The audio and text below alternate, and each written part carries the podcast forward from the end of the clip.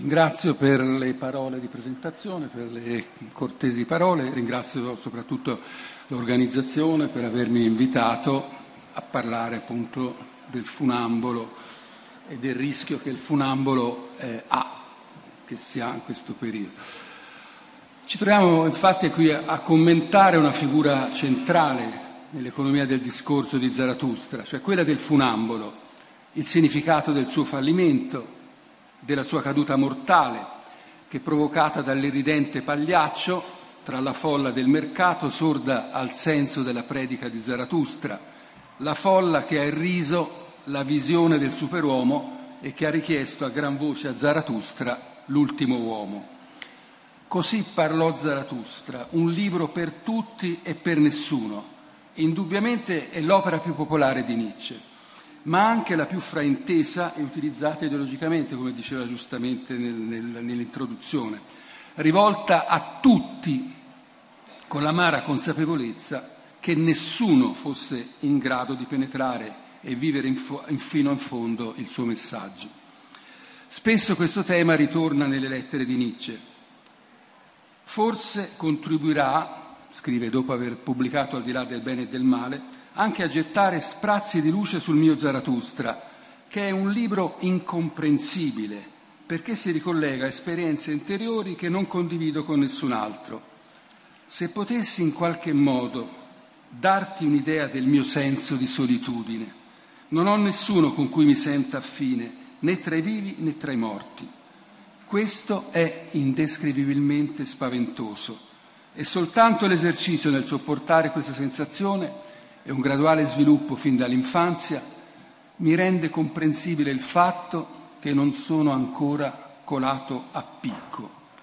Per il resto ho chiaro davanti agli occhi il compito per il quale vivo, come un factum di indescrivibile tristezza, ma trasfigurato dalla consapevolezza che racchiude qualcosa di grande, se mai c'è stato qualcosa di grande nel compito di un mortale scrive una lettera a Overbeck, all'amico Overbeck, nell'86. C'è la consapevolezza del significato dell'impresa e del compito a essa legato, ma anche il senso del peso che è costato.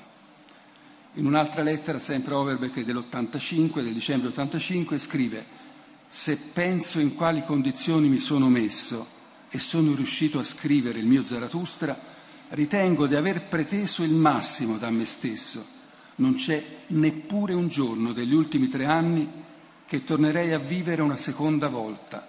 La tensione e i contrasti erano eccessivi. Un'opera che sorge dalla solitudine, che della solitudine e del fallimento soffre, nella incomprensione delle varie figure a cui rivolge il suo messaggio e nel senso di impotenza che spinge in lontananze remote la prospettiva del superuomo. Zarathustra visto come espressione quasi dell'inconscio del filosofo, frutto di una creazione immediata e una divina dionisiaca ispirazione, in realtà nasce dall'esigenza, avvertibile nel nuovo clima della Gaia Scienza, di trovare efficaci strumenti di comunicazione del pensiero dell'eterno ritorno, che si era presentato all'orizzonte di Nietzsche nell'estate dell'81. C'è la volontà ribadita in uno degli aforismi sullo stile scritti per Lu Salomea a Tautenburg, di arrivare ad una nuova espressione. Scrive Nietzsche, quanto più astratta è la verità che si vuole insegnare, tanto più bisogna prima di tutto sedurre i sensi perché la colgano. Ai primi di agosto si trova l'abbozzo del ritorno dell'identico e alla data del 26 agosto compare per la prima volta la figura di Zarathustra sotto il titolo di un progettato scritto dal titolo Meriggio ed Eternità. Così parlò Zarathustra, non è un testo quindi che sorge improvviso e inaspettato. Già la figura di Zarathustra compare come protagonista in alcune stesure preparatorie di aforismi della Gaia Scienza, dove il nome non comparirà, e in alcuni frammenti postumi della primavera-autunno dell'81 ad esempio, l'uomo folle dell'aforisma 125, che cerca Dio con la lanterna accesa e che suscita l'ilarità ai motteggi della folla riunita nel mercato, era nella stesura preparatoria Zarathustra. E già la narrazione, la narrazione di questo aforisma, ha lo stile che sarà di alcune scene dell'opera successiva, compresa quella di cui ci occupiamo oggi. Come sorge l'idea in Nietzsche di affidare a Zarathustra il suo messaggio? Vero è che già nei frammenti del 1874 si trova l'apprezzamento dei persiani. Tirare bene con l'arco, cavalcare bene, non fare prestiti, non mentire, scrive in un aforisma, e un altro aforisma, come venivano educati i persiani a tirare con l'arco e a dire la verità. Nel Don Juan di Byron si legge, gli antichi persiani insegnarono tre cose utili, tendere l'arco, cavalcare e dire la verità. Nietzsche quindi ha ripreso l'immagine di Byron e la utilizza anche nel, nello Zarathustra, nel, nel, nelle, nelle mille, nella, nel dei mille e uno scopo. E infine anche in Ecce Homo, di, in cui scrive dire la verità e tirare bene con l'arco. Questa è la virtù persiana. Lord Byron rappresenta per Nietzsche l'uomo superiore, caratterizzato dalla forza della dilacerazione. La figura dell'uomo superiore accompagna in modo sotterraneo e continuo la riflessione e la dolorosa passione del filosofo nei confronti di Byron. Byron e l'uomo superiore sono tra loro legati. Ne rappresenta in modo significativo Byron le ambiguità e le tensioni. Il dualismo e l'interna tensione caratterizzano Byron come pessimista e romantico Byron cosa fa? Pone un ideale al di sopra di sé e per questo si scinde tra una conoscenza che delegittima questo ideale e una volontà che continua a perseguirlo. Nietzsche riassume dicendo è un dividuum. Nietzsche afferma mi compiacevo di certi artisti insaziabilmente dualistici che come Byron credono assolutamente ai privilegi degli uomini superiori e che con la seduzione dell'arte stordiscono, in uomini scelti, gli istinti del gregge e risvegliano quelli opposti. In Ecce Homo Nietzsche confessa questo precoce legame. Io devo avere una profonda affinità col Manfred di Byron. Tutti quegli abissi li ho trovati in me. A 13 anni ero maturo per quell'opera. Ma è da rilevare, per esempio, anche il paesaggio simbolico del Manfred, che è fatto di vette e di abissi in cui guardare, come devono fare gli uomini superiori di Zarathustra, soggiogando la paura, di guardare con orgoglio.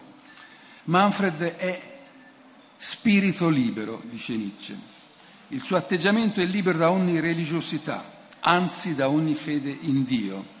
Osservava già il giovane Nietzsche nella sua conferenza dedicata al poeta inglese trova nei confronti questo atteggiamento libero da ogni religiosità, trova nei confronti della pazienza cristiana espressioni che saranno poi anche di Nietzsche, care al filosofo tedesco. Quella parola è stata creata per bestie da soma, non per uccelli da preda. Predicala ai mortali fatti della tua polvere. Io non sono come te, scrive Manfred. Risponde appunto Manfred al cacciatore che lo vuole riavvicinare alla salute e alla socialità dei mortali, alla normalità. Per ben tre volte, a proposito di Manfred, il giovane Nietzsche, siamo nell'ottobre del 61, adopera il termine Übermensch. Una volta per definire il personaggio, poi il carattere della sua disperazione e per la terza volta a connotare la stessa opera di Byron. Del resto il termine superuomo, superuomo si trova in Byron, in Byron stesso, per caratterizzare le arti magiche proibite di Manfred. In particolare, in Byron emergono temi e metafore che costellano anche la scrittura di Nietzsche.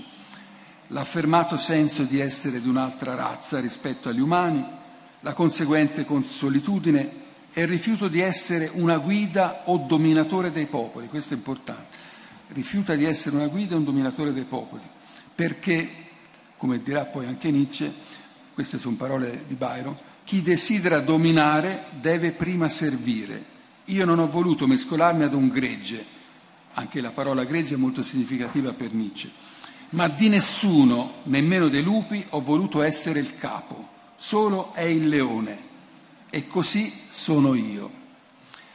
E quindi da prendere con più attenzione di quanto sia stato fatto finora l'affermata volontà di Nietzsche in un frammento dell'81 di voler scrivere il tutto, cioè lo Zarathustra, come una specie di Manfred e in modo assolutamente personale, insistendo poi, citando Byron, sull'indipendenza assoluta che significa reale possesso di se stesso. Dagli uomini, cita Byron, dagli uomini non cerco né lode né compassione né aiuto, li voglio piuttosto sopraffare mediante me stesso. Vedete, già, queste sono parole di Byron, ma sono già parole che potrebbero essere dello Zarathustra. Un'immagine, questo è interessante, un'immagine da Nietzsche ripresa più volte, lega Byron alla caratterizzazione dell'uomo superiore dello Zarathustra. Timidi, mortificati, goffi come una tigre il cui balzo non riuscì.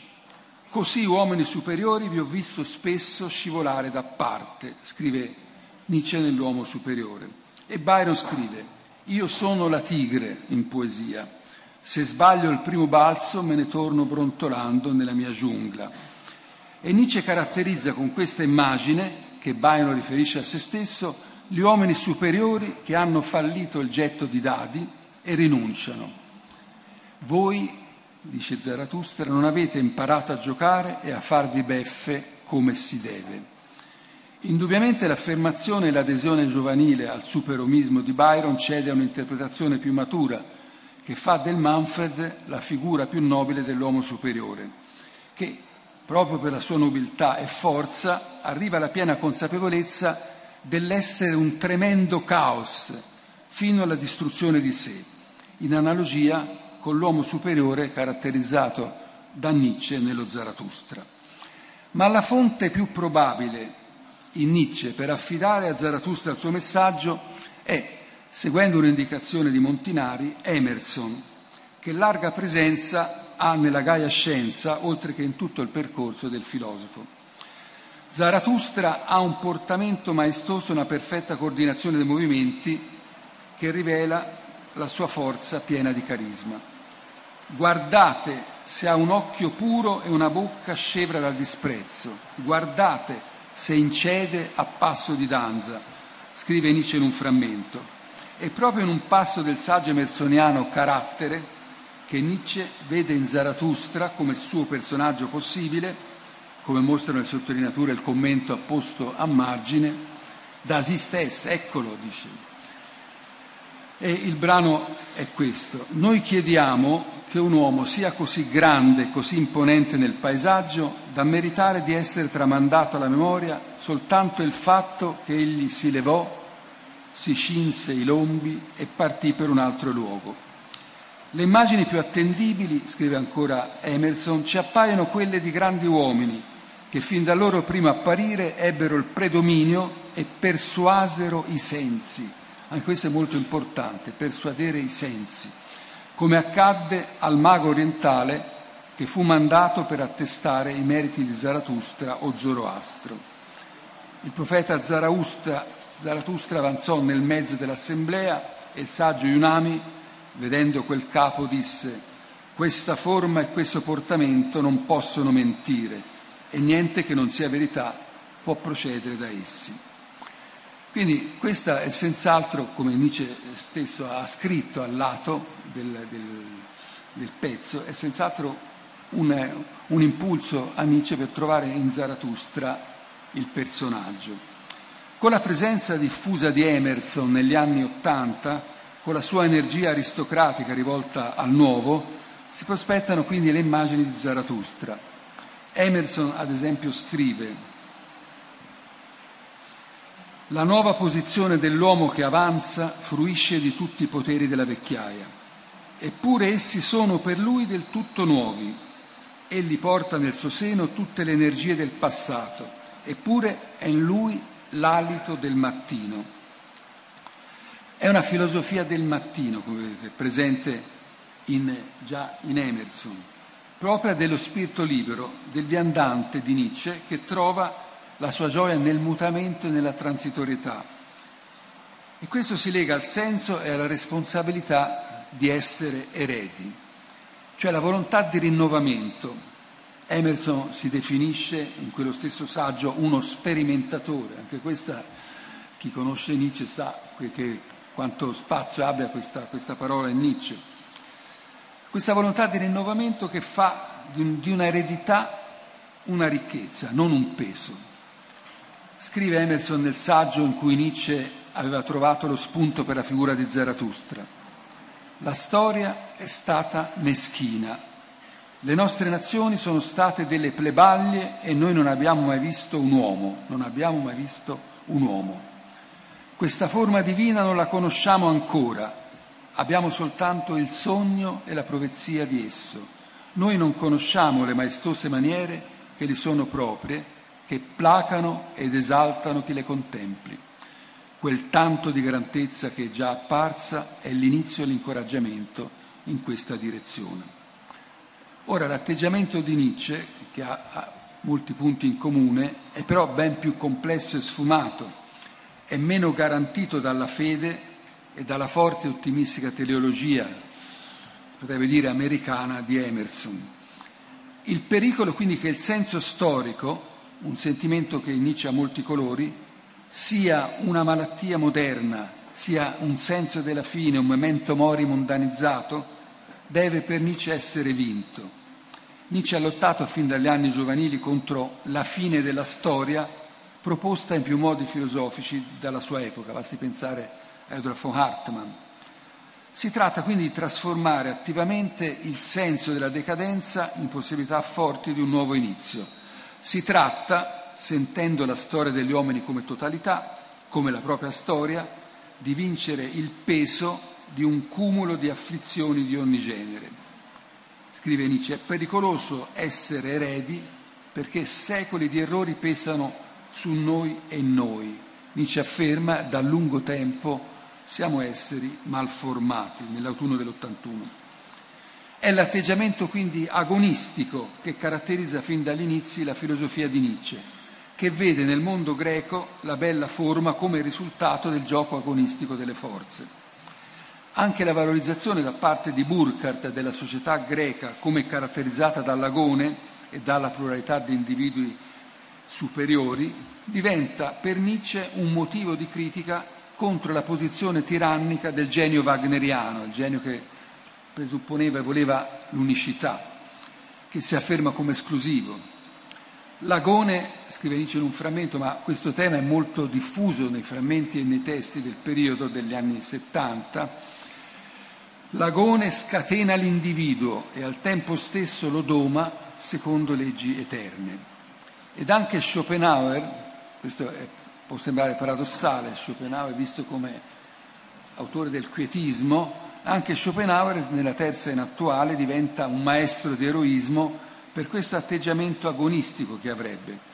C'è la consapevolezza, che riprende Nietzsche Schopenhauer, che una vita felice è impossibile. Il massimo che l'uomo può raggiungere è una vita eroica.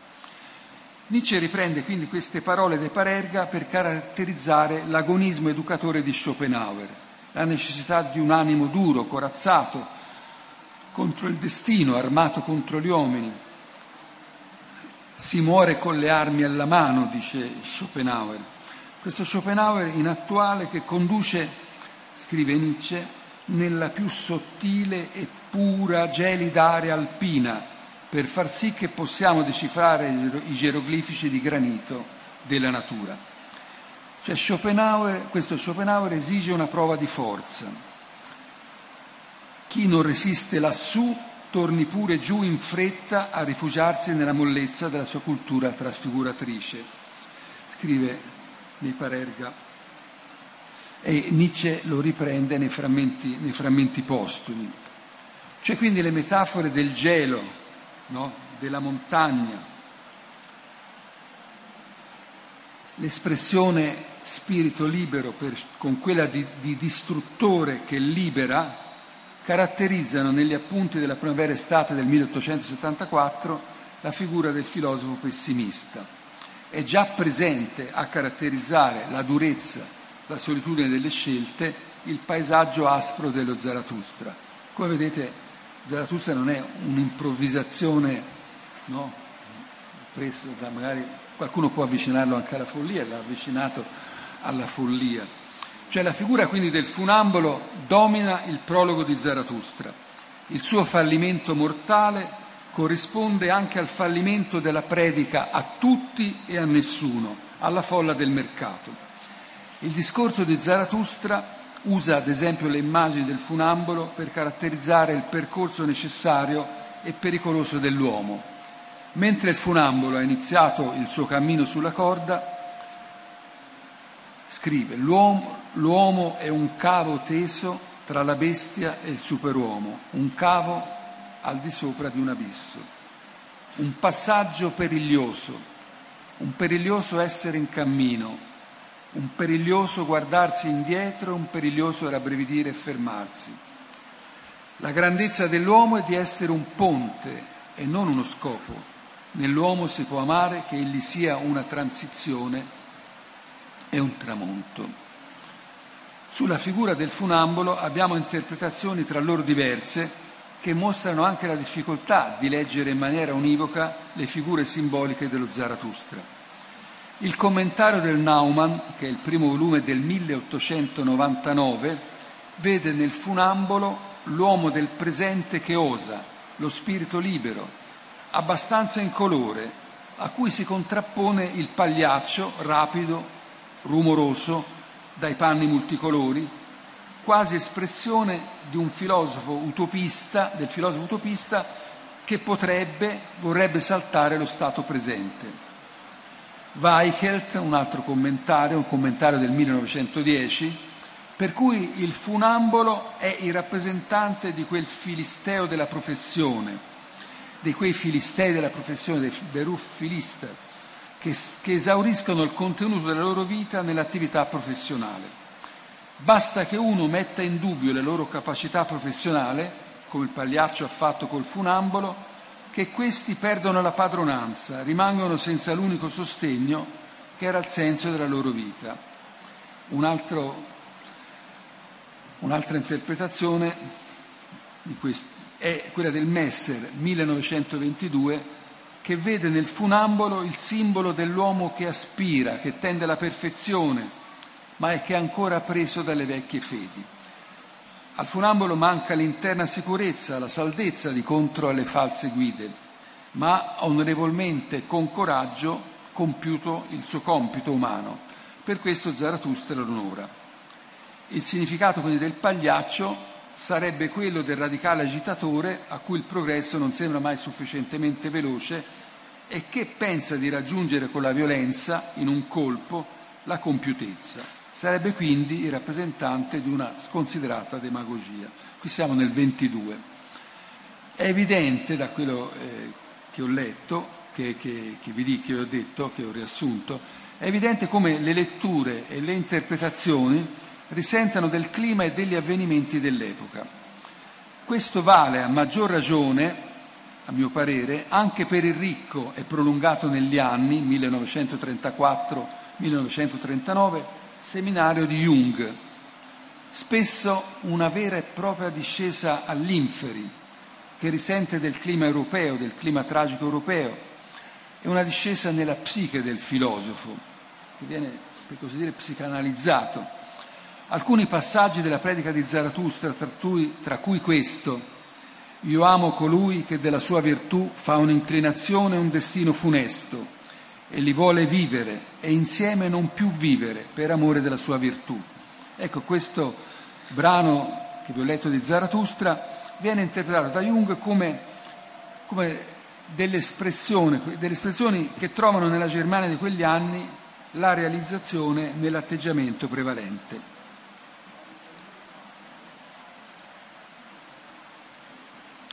Scrive Jung, è il senso intimo del nazionalsocialismo vivono al fine di continuare a vivere o morire.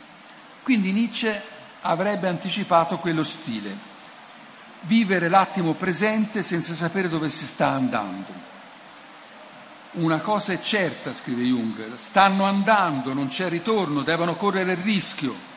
Jung conclude, perciò Nietzsche è in certo modo il grande profeta di ciò che sta accadendo attualmente in Germania. D'altra parte può capitare che Jung interpreti profeticamente anche avvenimenti della vita del filosofo e così dice più avanti vedremo che il funambolo finisce ucciso e che Zarathustra si prende cura del suo corpo. Prima di morire però Zarathustra gli dice la tua anima sarà morta ancora prima del tuo corpo. Questa frase, dice Jung, è profetica, preannuncia il destino di Nietzsche la sua anima morì nel 1889 quando ebbe inizio la sua paralisi generale, ma egli sopravvisse per altri 11 anni. Il suo corpo era in vita, ma la sua anima era morta. Il destino di quel funambolo anticipa dunque simbolicamente il destino che si abbatté su Nietzsche. Nietzsche stesso è il funambolo e subirà il medesimo destino. Appare, a mio parere, francamente insostenibile interpretare in tal modo la professione di ateismo che deve liberare il morente funambolo dalle paure ultraterrene. La frase intera infatti dice le cose di cui tu parli è, Zarathustra che si rivolge al funambolo oramai caduto e morente, il funambolo che ha paura della morte, le dice le cose di cui tu parli non esistono, non c'è il diavolo e nemmeno l'inferno, la tua anima sarà morta ancora prima del tuo corpo. Evidentemente il significato è, è semplice, l'anima non esiste, quindi l'anima muore prima del corpo. Quindi la figura del funambolo, a mio parere, può essere identificata con quella dell'uomo superiore, l'uomo superiore, colui che si distacca dalla massa, quindi sta sopra la folla del mercato, colui che nell'epoca di transizione vive pericolosamente, ha fatto del pericolo il suo mestiere, lontano dalla soddisfazione egoistica dell'ultimo uomo, come dal del, da questo meccanismo della sua vita che rimpicciolisce tutto e fa della sicurezza agiata il suo fine. Il superuomo viene insegnato da Zarathustra come prospettiva, l'ultimo uomo viene mostrato sul mercato come una realtà data. Il rimpicciolimento della dimensione umana capace solo di piccole virtù e piccoli vizi, l'adattamento comune alla comunità uniforme, l'essere una piccola ruota uguale alle altre che muovono il macchinismo sociale, la lontananza da ogni pericolo e da ogni anche minima sfida. Scrive, scrive Nietzsche, chi sente diversamente va da sé al manicomio. Ricordiamo che la figura dell'ultimo uomo ha, nella dura critica alle conseguenze della filosofia della storia di Edward von Hartmann, la sua prima origine. L'uomo è il processo del mondo, la pulce di terra è lo spirito universale, processo cosmico, ma si tratta soltanto della meschinità delle pulci di terra che sono gli uomini, scrive Nietzsche in alcuni appunti per l'inattuale sulla storia. E certamente l'ultimo uomo predicato sul mercato da Zarathustra, ha tutti i caratteri del vecchio di Edward von Hartmann ed è anch'esso pulce di terra, non destinato alla fine assoluta per forza del processo universale. Mentre, mentre per Hartmann la pulce di terra è destinata a questa fine, c'è un processo universale che finisce, per Nietzsche è quello che dura più a lungo, la terra allora sarà diventata piccola e su di essa saltellerà l'ultimo uomo, quelli che tutto rimpicciolisce. La sua genia è indistruttibile come la pulce di terra. Ritorna questa espressione nello Zarathustra che addirittura si trovava nell'inattuale sulla storia. L'ultimo uomo campa più a lungo di tutti. Quindi il funambolo mostra a Zarathustra la durezza del dressage, lontano da ogni improvvisazione, che l'ha portato alla leggerezza che sovrasta la folla. Afferma il morente funambolo a Zarathustra, non sono molto più di una bestia che ha imparato a danzare a forza di botte e di magri bocconi. Non parlare così, disse Zarathustra, tu hai fatto del pericolo il tuo mestiere e in ciò non è nulla di spregevole ecco che il tuo mestiere ti costa la vita. Per questo voglio seppellirti con le mie mani.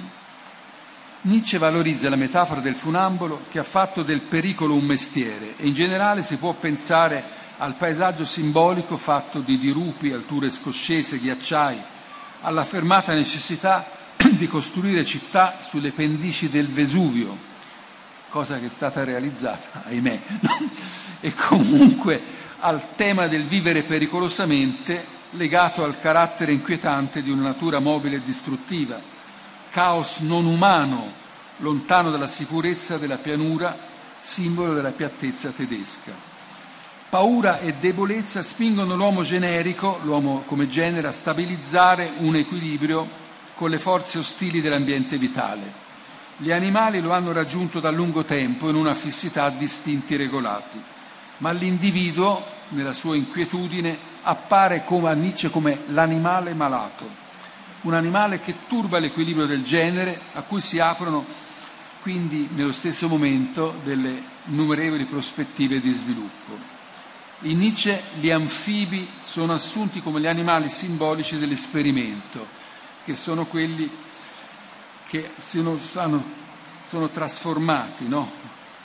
Mai si pretese di più dalle creature viventi che durante il formarsi della terraferma. Esse dovettero allora, avvezze equipaggiate per la vita in mare, mutare e stravolgere il loro corpo e i loro costumi e fare in tutto qualcosa di diverso da quanto erano state abituate a fare fino ad allora. Dobbiamo dire che solo dopo lo Zarathustra troviamo la valorizzazione della figura del funambolo. Già nel 1876 Nietzsche legava lo spettacolo del funambolo alla crudeltà. L'uomo aspira talvolta a un'emozione in se stessa e si serve degli uomini solo come mezzi. Nel modo più spiccato ciò avviene nella crudeltà. Dall'arte drammatica in generale l'uomo vuole emozioni, per esempio quella della compassione, senza dover intervenire. Si pensi ai funamboli, agli equilibristi, scrive nel 76. Lo spettacolo dei funamboli, mangiatori di fuoco e altri artisti, esiste, scrive in un altro frammento, per la massa lavoratrice, la quale si bea delle cose più inverosimili e pazze, scrive appunto in un appunto del 1880, ma già nei frammenti del 1882, affermando di mettere i funamboli sul gradino più basso, Nietzsche tende a identificarsi con l'arte del funambolo e scrive io riesco a reggermi in piedi anche sul gradino più esiguo della vita, ma chi sarei se vi mostrassi quest'arte? Volete vedere un funambolo? Quindi riferisce a se stesso addirittura questa, questa espressione. Leggendo il Journal des Goncourt, Nietzsche incontra una valorizzazione del funambolo e degli artisti del circo che confermano la sua visione. Del resto Edmondo de Goncourt aveva dedicato un romanzo nel 79 al mondo del circo, in cui nei fratelli Zenganò rifletteva il sodalizio col fratello nell'impresa acrobatica della scrittura. Ma un appunto del primo volume del Journal del Parigi 1887, quindi siamo all'ultimissimo Nietzsche, interessa il filosofo che trascrive riassumendo il brano. Per i clowns, scrive, e i funamboli il, mestiere e il loro dovere. Sono gli unici attori il cui talento sia indiscusso e assoluto, come quello dei matematici o, ancora di più, come il salto mortale. Perché in ciò non è possibile nessuna falsa parvenza di talento, o si cade o non si cade. Questo è il brano del giornale da cui, eh, che vale la pena di, di, di, di prendere Scrivono, eh, scrivono i Goncourt, frequentiamo un solo teatro, tutti gli altri ci annoiano, ci irritano. Il solito ridere del pubblico per tutto ciò che è basso, volgare e sciocco che ci disgusta. Il, circo, il circo è il solo teatro che, noi che noi, da noi frequentato. Lì è possibile ammirare clown, saltatrici del cerchio di carta che fanno il loro mestiere e il loro dovere, mestiere e dovere soli talenti al mondo incontestabili assoluti come la matematica, o meglio come il salto mortale. Lì niente attori o attrici che fingono di avere talento, o cadono o non cadono. Il loro talento è un fatto. Li osserviamo, questi uomini e queste donne, rischiare in aria l'osso del collo per strappare qualche bravò, con rimescolamento di visceri, o non so che di ferocemente curioso, e al tempo stesso di simpaticamente commosso, come se questa gente fosse della nostra stessa razza, poiché tutti noi, Bobesh, Bobesh che era un buffone, un farser buffone del giardino dei Ruggeri, un personaggio popolare dalla beffarda e maliziosa sincerità che era stata creato da un saltimbanco. E lui e, e, e, i concorsi paragonano a questo, a questo buffone. Noi, Bobes, storici, filosofi, burattini e poeti, tutti noi saltiamo eroicamente per un pubblico imbecille.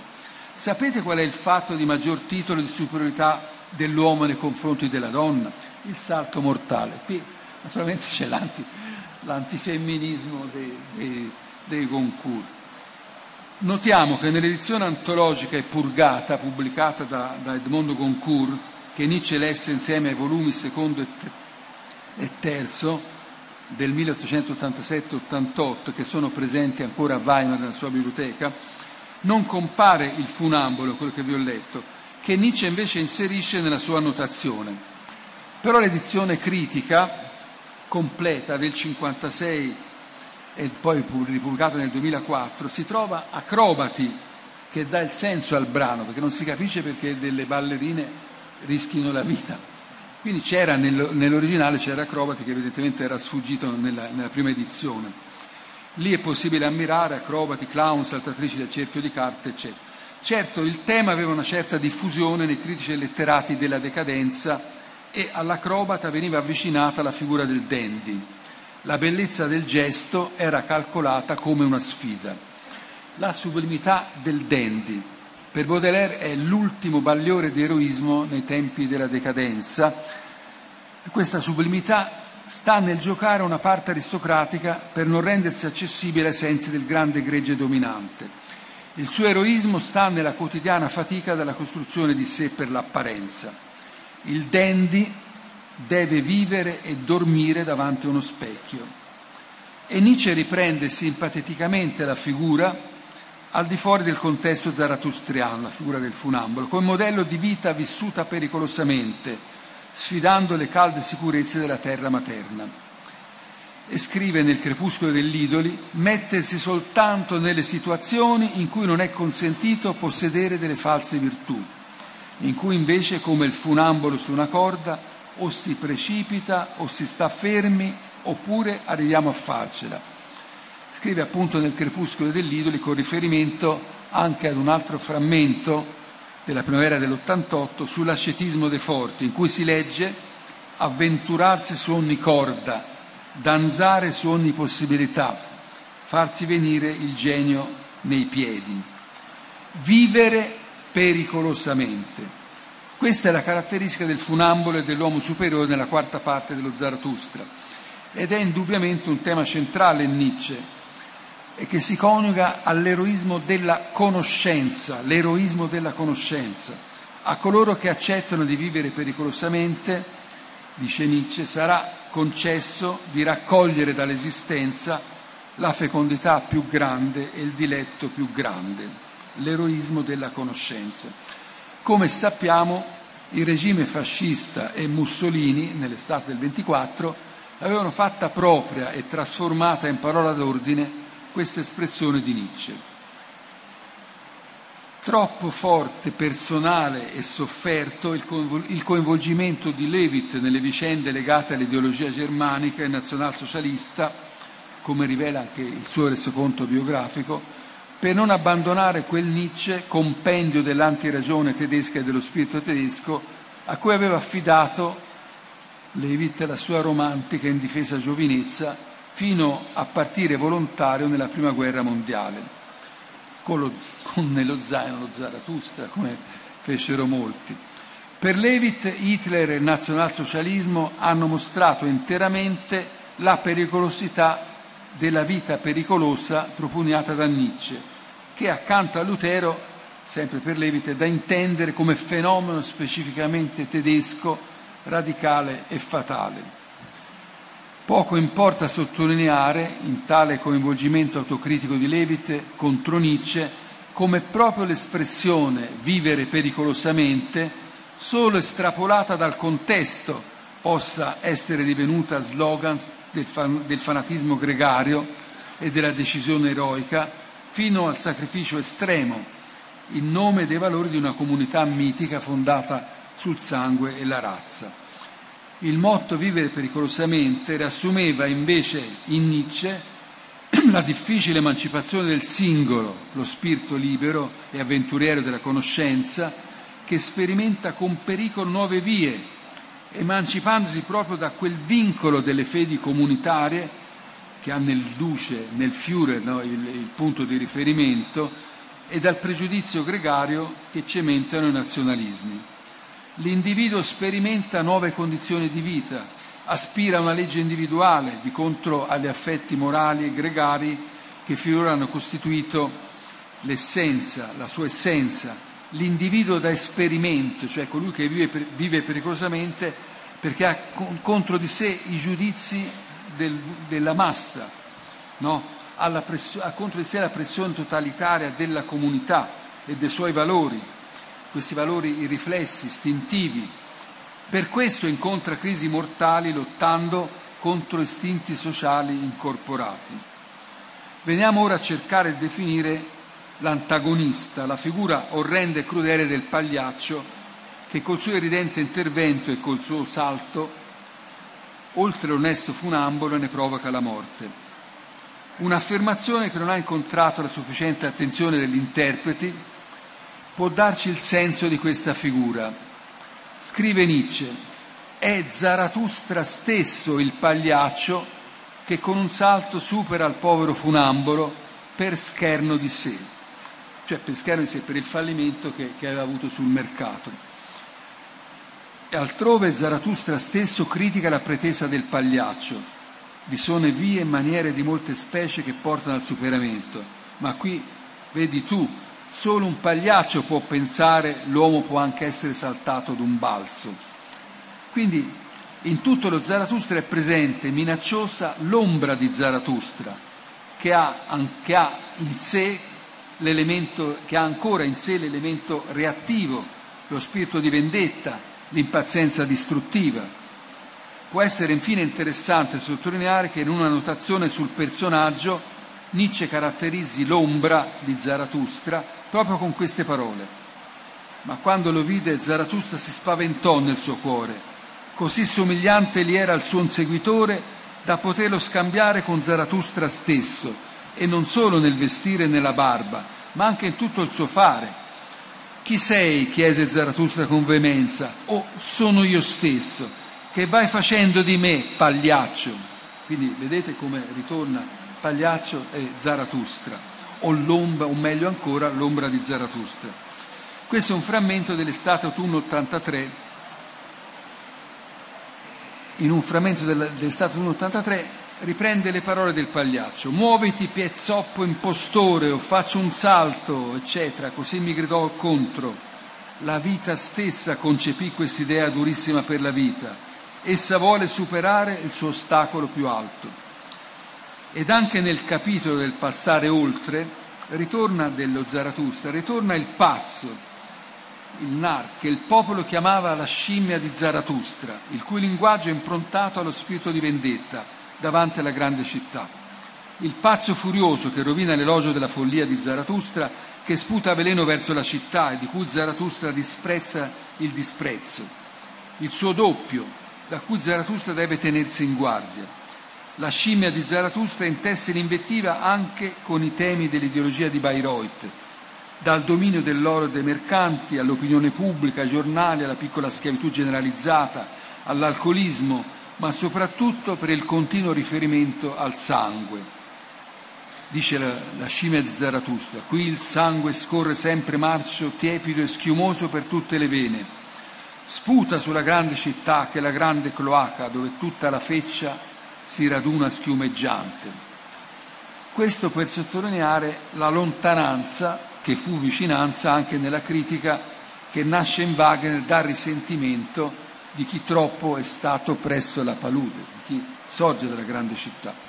Un ultimo riferimento. Il pagliaccio della torre si rivolge minaccioso a Zarathustra che si porta dietro il cadavere del funambolo e lo mette in guardia dall'odio degli abitanti della città che lo sentono come pericolo. E conclude ma vattene da questa città o domani salterò al di sopra di te io vivo al di sopra di un morto. Zarathustra, prendendo la nuova decisione di una ricerca di compagni di viaggio e vivi a cui parlare, non più al popolo, afferma nella frase finale, verso il mio scopo aspiro, sulla mia strada cammino, salterò oltre gli esitanti e ritardatari, sia la mia ascesa il loro tramonto, salterò. Quindi anche in questo c'è una identificazione col, con, con, col, con il diavolo che salta. Nietzsche, nella quarta parte, così parlò Zarathustra, nel lungo discorso rivolto agli uomini superiori, fa confessare a Zarathustra il suo errore iniziale. Quando per la prima volta venni tra gli uomini, commisi la sciocchezza degli eremiti, la grande sciocchezza, mi misi sul mercato e quando parlai a tutti non parlai a nessuno. A sera però erano miei compagni funamboli e cadaveri. Io stesso ero quasi un cadavere. C'è quindi il riconoscimento del fallimento della predica tradizionale, dove il discorso di Zarathustra sul superuomo e poi quello dispregiativo sull'ultimo uomo ricevono il dileggio della folla impaziente di vedere il funambolo. Zarathustra ammonisce fin dall'inizio gli uomini superiori di tenersi lontano dal mercato dove nessuno crede a uomini superiori la quarta parte di Così parlò Zarathustra si conica strettamente con il prologo. Il rapporto non è più con la folla indifferenziata e anonima, ma con le singole figure degli uomini superiori. Queste, come vediamo, hanno in sé un aspetto o momento eroico. L'eroismo cos'è per Nietzsche? È la disponibilità della vittima a lasciarsi usare per fini che la trascendono, che non sono i suoi si contrappone con Nietzsche alla forza dei grandi spiriti. I grandi spiriti sono quelli capaci di scetticismo, di una grande passione che subordina ai suoi fini anche le convinzioni senza essere subordinati, senza subordinarsi alle convinzioni stesse. La libertà degli orizzonti è il presupposto dell'individuo sovrano che poggia su se stesso. Nello Zarathustra si riconosce grande eroismo alla figura del prete per la sofferenza che infligge a se stesso e agli altri e la cui stoltezza ha inventato la testimonianza del sangue, il peggiore testimonio a favore della verità. Quindi l'eroismo altro non è che la buona volontà del tramonto assoluto di noi stessi e appartiene all'uomo superiore, la figura decadente dopo la morte di Dio che con la sua fine prepara il rovesciamento dei valori e la via all'individuo sovrano. Tenzio- a questa tensione estrema agonistica che caratterizza la volontà eroica propria dei sublimi, Nietzsche contrappone nello Zarathustra la forma pacificata, la bellezza che ha imparato il sorriso. Al sublime cristiano idealistico Nietzsche oppone il sublime legato alla pienezza dell'energia, in consonanza con la fisiologia della passione propria di Stendhal è l'ultima più difficile forma di eroismo, quella che caratterizza il supereroe contro l'idealismo che trasfigura se stesso e le sue mete. L'eroismo sta, scrive Nietzsche, nel non lottare sotto la bandiera dell'abnegazione, della dedizione, del disinteresse, consiste nel non lottare affatto. L'eroe sublime ha soggiogato mostri, ha risolto enigmi, ma egli dovrebbe liberare anche i suoi mostri e i suoi enigmi e trasformarli in figli del cielo. Vediamo per concludere qualche caratteristica dell'uomo superiore che permette di vedere nel funambolo una rappresentazione di questa figura. L'uomo superiore è in Zarathustra il personaggio concettuale che si lega strettamente alla morte di Dio. La sua sofferenza, il suo infrangersi, il suo spezzarsi sono un aspetto della crisi che ha origine nel grande evento. L'uomo superiore non è la risposta adeguata ad esso, solo la sofferenza, il disagio, il grande disprezzo, la, la non rassegnazione che accompagnano la sua vita significano già una resistenza, se non un contromovimento verso un'epoca che si afferma invece nella direzione dell'ultimo uomo. Di fronte a ciò l'uomo superiore non si rassegna, dispera, esprime sofferenza e disagio. Questa è la nobiltà dell'uomo superiore. Dice Zarathustra, in verità io vi amo uomini superiori, perché oggi non sapete vivere. Così voi infatti vivete nel modo migliore. Quindi la storia passata appare il luogo di una universale incuria, di uno sperpero, l'umanità, il materiale sperimentale, l'enorme eccedenza di tutto quanto è fallito, un campo di macerie. Quindi si tratta di sperimentare con pericolo nuove forme di vita lontane dalla falsa sicurezza metafisica dell'eroe, dell'eroe alla dell'eroe idealista che nella sua fede cammina con Dio. Gli uomini superiori sono, nelle loro varie forme e situazioni, gli estremi prodotti di un'epoca di transizione, incapaci di signoreggiare e ordinare quei molti istinti che li contraddistinguono che li costituiscono, sono istinti contraddittori, li costituiscono come figli della modernità. Inoltre la posizione dell'uomo superiore è fragile e ricordiamo quello che aveva detto a proposito del, del, del funambolo Zarathustra. Sinistra è l'esistenza umana e ancora sempre priva di senso. Un pagliaccio può esserle fatale. Questo effettivamente è successo nella storia e, e purtroppo continua a succedere.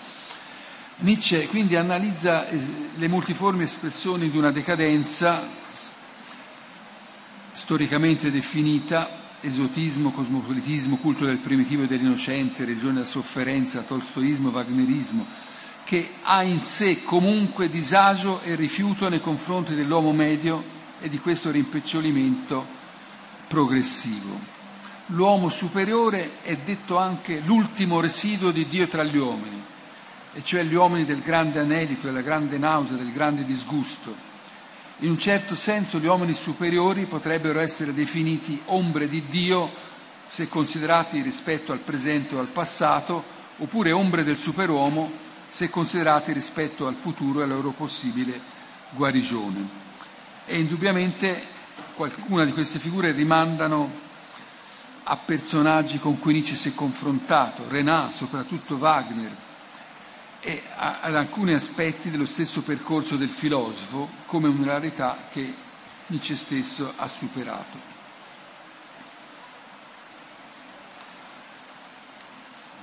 E seguendo il grido di aiuto dell'uomo superiore, Zarathustra incontra le varie figure, ne conosce caratteristiche e limiti, molto di voi è contorto, contorto e deforme, la lacerante contraddizione col mondo attuale che è il dominio dell'ultimo uomo.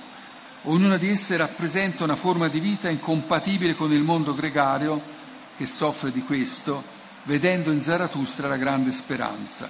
Zarathustra vede in loro ponti, gradini, verso altri più forti e più liberi leoni che ridono. Durante il lungo convito, nella scena dello Zarathustra finale, si parla dell'uomo superiore, del suo valore e dei suoi limiti. A questo discorso risponde il vecchio mago, che per molti tratti si identifica con Wagner, che irretisce tutti nel canto della malinconia, e a cui sa rispondere soltanto il coscienzioso dello spirito con la sua probità scientifica, colui che preferisce lo specialismo dello studio del cervello della sanguisuga e che preferisce non sapere nulla che molte cose a metà.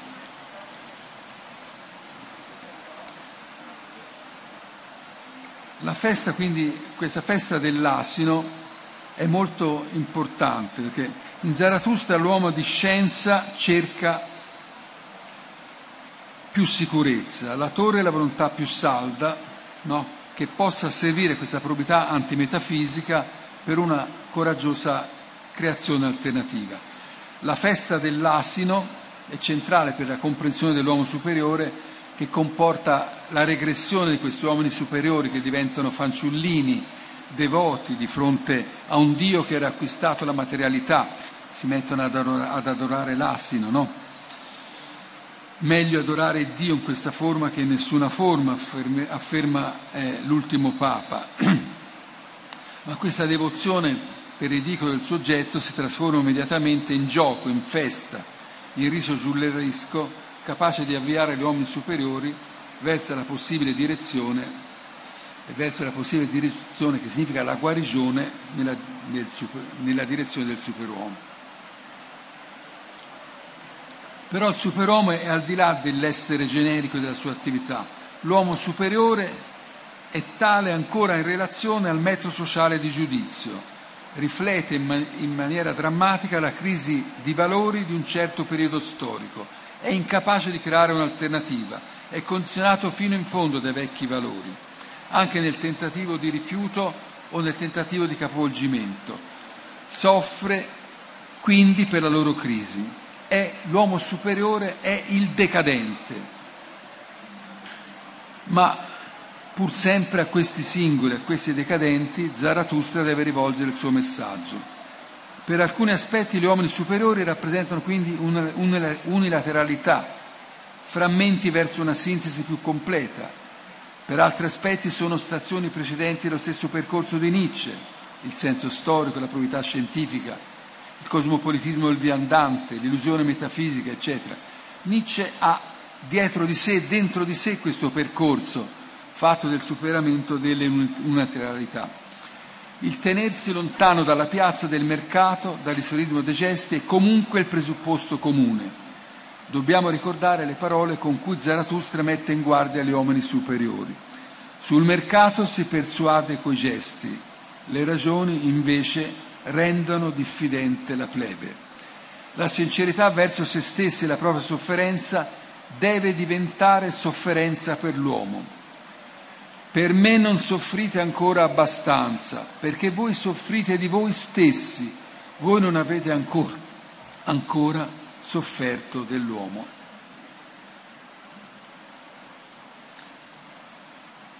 Frammento, un frammento dell'84 indica il compito dell'uomo superiore che diventa cosciente della propria situazione. Concetto dell'uomo superiore. Chi soffre per l'uomo e non solo per se stesso. Redimere noi e redimere l'uomo stesso. Questo è il nostro egoismo. Quindi il disgusto davanti a sé, davanti a se stesso e agli altri è un tratto distintivo dell'uomo superiore, della sua nobiltà. Per lui si tratta di superare decisamente se stesso e le proprie contraddizioni o di fare naufragio. L'ombra di Dio permane costituisce il pericolo maggiore e più insidioso per lui. Le nuove religioni senza Dio, la religione della scienza, dell'arte, del progresso, della sofferenza umana, sostituiscono le vecchie religioni dogmatiche e mantengono la centralità dei valori dati. La nuova innocenza deve vincere anche l'ombra di Dio. Questo è il pericolo che Nietzsche intravede con chiarezza. La figura dell'ombra, il viandante sempre in cammino ma senza una meta, la cui irrequietezza infrange ogni cosa venerata, nulla è vero, tutto è permesso, che rovescia le pietre di confine per stanchezza alla fine di un faticoso percorso sperimentale, può cercare la sera il primo punto di riposo rimanendo prigioniero di una fede ristretta di una severa e dura illusione. In più punti si legge come il compito di Zarathustra stia proprio nell'educare queste nature superiori colte da ogni specie di folle degenerazione e nel dar loro uno scopo. L'educazione degli uomini superiori culmina nel loro confronto col pensiero più grave, col pensiero dell'eterno ritorno. La capacità di assimilare tale pensiero senza andare in rovina comporta la profonda e radicale trasformazione nella direzione del superuomo. Ma come il funambolo fallisce, anche l'uomo superiore, verso cui Zarathustra ha provato la sua ultima colpa, cioè la compassione, come era avvenuta per il funambolo dopo la caduta, tutto questo non può preludere, no? Anche l'uomo superiore non può preludere al superuomo scrive Nietzsche, gli uomini superiori, quando udirono ruggire il leone, levarono un grido tutti insieme, come da una bocca sola, e fuggirono via. In un attimo erano scomparsi. Quindi anche lo Zarathustra finisce con un fallimento.